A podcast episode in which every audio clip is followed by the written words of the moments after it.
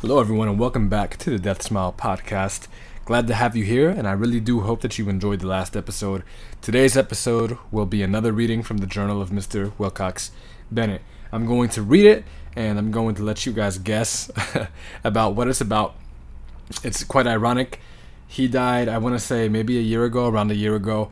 Now, mass shootings, what? I guess I kind of gave it away. Mass shootings are not new to America. However, it seems in the past month they've really been on the rise. There's been a lot in the past month in the news. So, this journal entry, I gave it away. It is uh, about mass shooters, it is about uh, just broken people. Okay, and he even uses that word to begin this journal entry, but broken people who do horrible, horrible things. So, I'm going to go ahead and get into it. Broken people who take their depravity out on society often share similar feelings and thoughts on what their place is in society. They feel above society, transcendent, a complete individual that has broken free of the chains cast on every one of us the chains of values, morals, patriotism, and nationalism. These people see themselves as being harbingers of truth, freedom, and justice. They will not be slaves to public perception, media manipulation, and corporate gentrification. Instead, they will be like Nietzsche's Overman, creating their own ideals and values, forgetting any form of traditional moral compass. These self titled revolutionaries selflessly sacrifice their assigned place in society to be the forebearers of a better future. A future that cannot be materialized without drastic and violent opposition. This only scratches the surface of the minds of these disgusting humans. And then in parentheses, he puts mass shooters. So this is directly targeted at mass shooters. While believing to be above society, these people manage to maintain a symbiotic relationship with society. Comparable to a child parent relationship, these people's violent outbursts act as a scream, a yell, a cry for attention. If one is above society, free from the bondage imposed by the established order, then one would not have a place in society. Therefore, one would not feel the effects of society. One who is not dependent on society possesses the ability to retire into oneself. Violence is action without solution. A unintelligent person cannot win an argument with words. They must use violence. Like Zarathustra's ape, the mass shooter warns his master of all of the horrific aspects of modern society. He goes on and on. He writes a manifesto on how horrible society is. Stay away, he says. There is nothing for you here.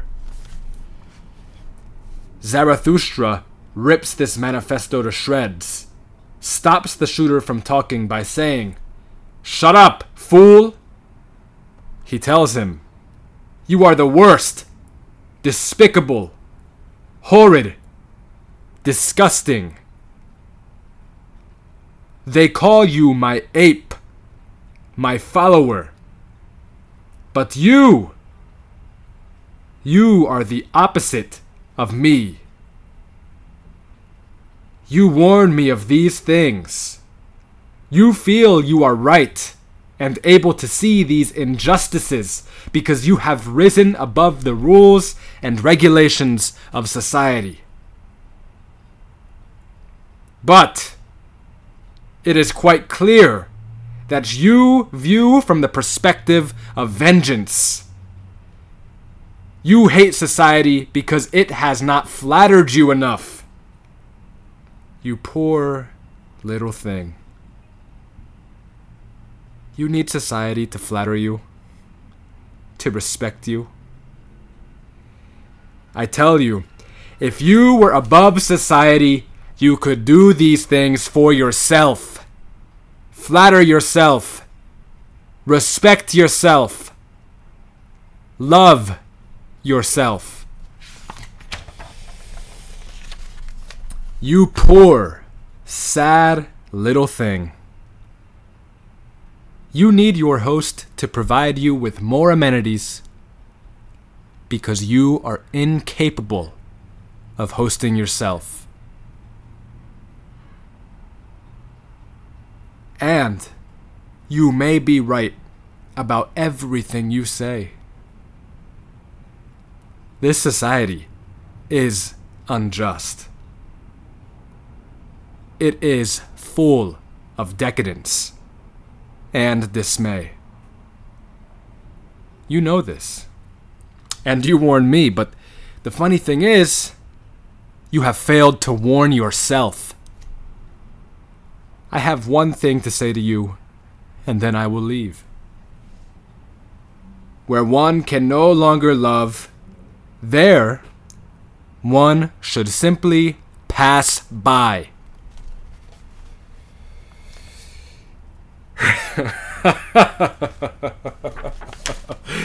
so, that's the journal entry. And I'm trying to portray the emotion that I feel as I read it because there is great emotion in this writing. You can feel it when you read it, and I hope that you were able to feel it just by listening to me read it. I wrote a small commentary on this journal entry because I do want to explain some of the things he's talking about, especially that last bit where it's a dialogue between a man named Zarathustra and uh, apparently the mass shooter. So, Zarathustra is a character from Friedrich Nietzsche. He is a philosopher, a German philosopher, uh, and he wrote a book called Thus Spoke Zarathustra. Now, it's typically been thought of as being a parody of the Bible. However, there's a lot of incredible information, incredible revelations inside of this book, and uh, it explains the metamorphosis of mankind. It explains this new uh, evolution of humankind, that being the Overman or the Ubermensch. So I just want to kind of summarize a little bit about Thus Spoke Zarathustra, and I want to be able to explain or help you understand what he was talking about here in this journal entry because it's actually quite incredible just how much Nietzsche's writings really reflect society today. And keep in mind, Nietzsche died, I want to say, in the 1800s. So, I mean, this is old, old writing, okay? Classical uh, philosophy. All right. So, again, I wrote this small commentary, and uh, here we go. All right. Uh, my apologies. Let me go ahead and flip to it. Okay.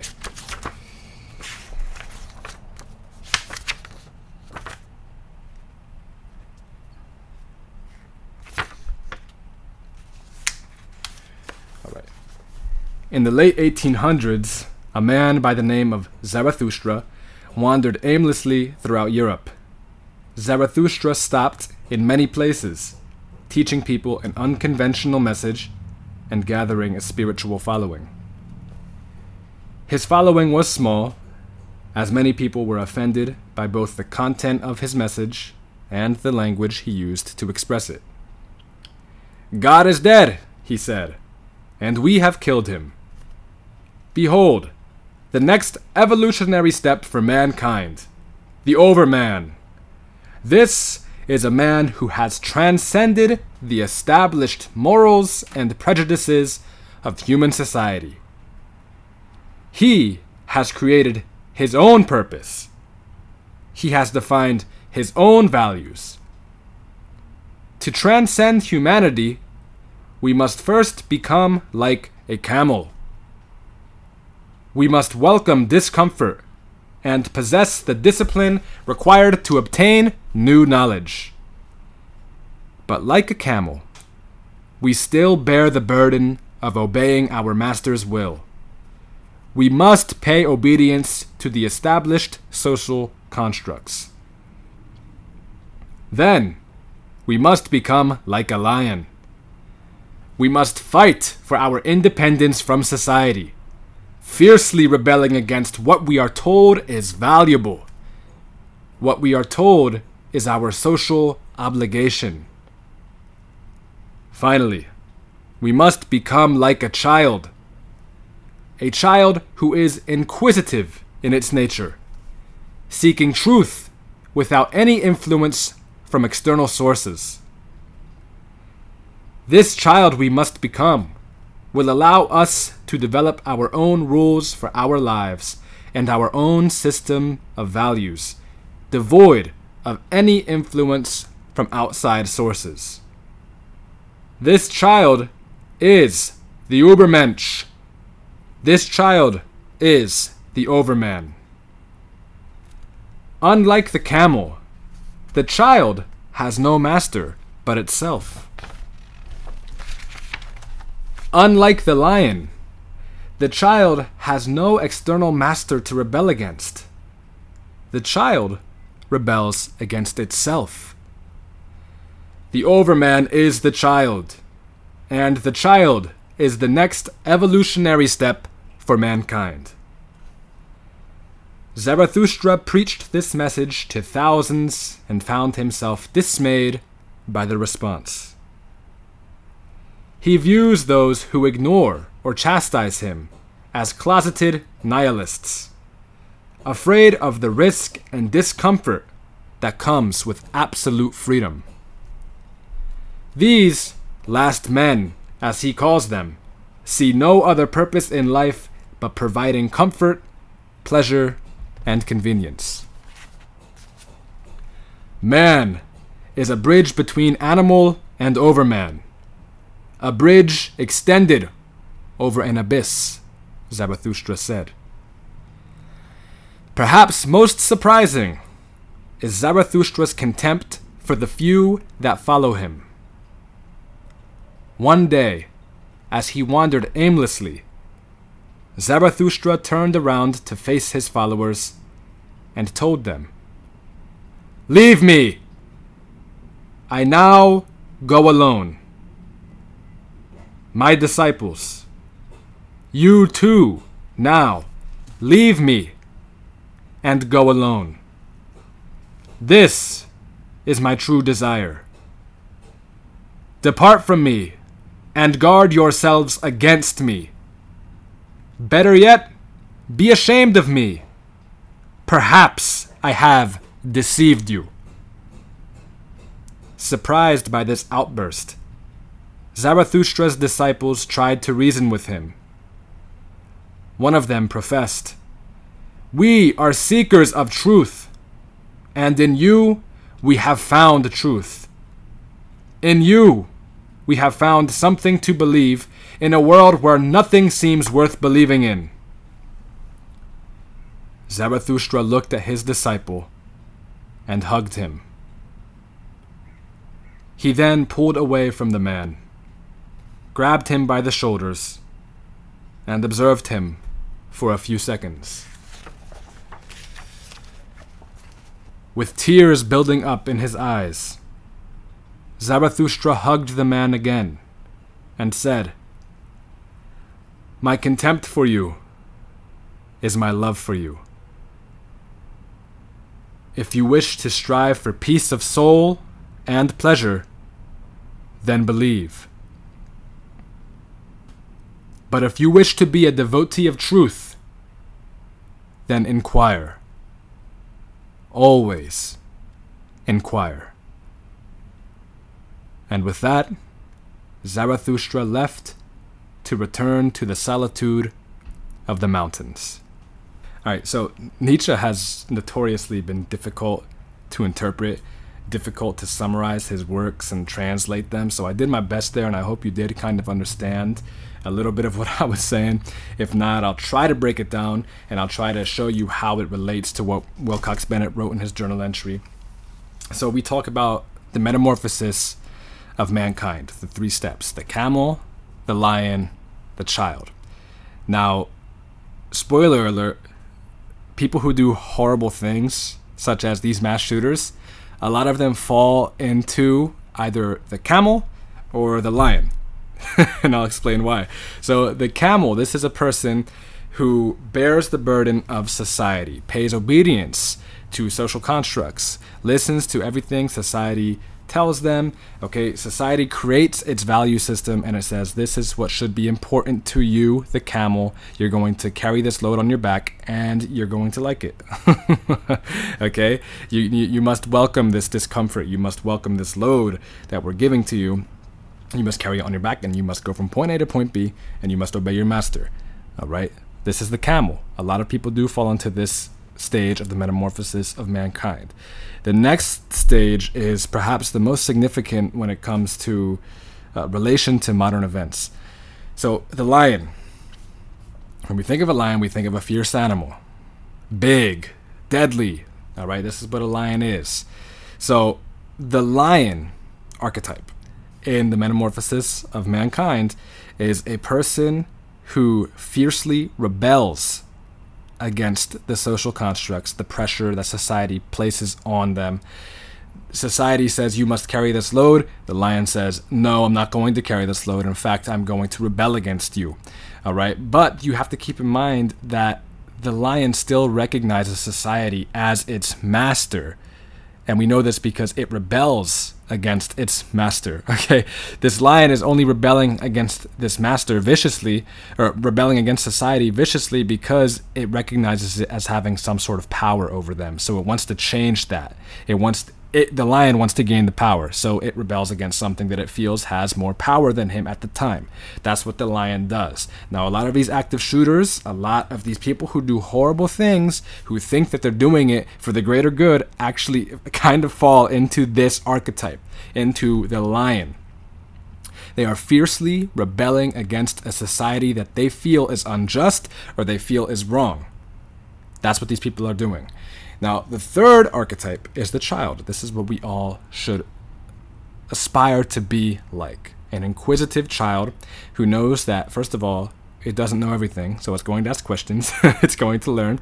The child understands that it's a student of life at its current time, and we as adults, we as humans, should understand that we are lifelong students of life. We're constantly learning how to live, how to be better, how to succeed, whatever. Okay? This is what we must become like the child, inquisitive in its nature. And I like how Nietzsche says listen, the, the child has no master but itself. And so the child rebels against itself. The lion rebels against society because it realizes or recognizes society as having more power than him.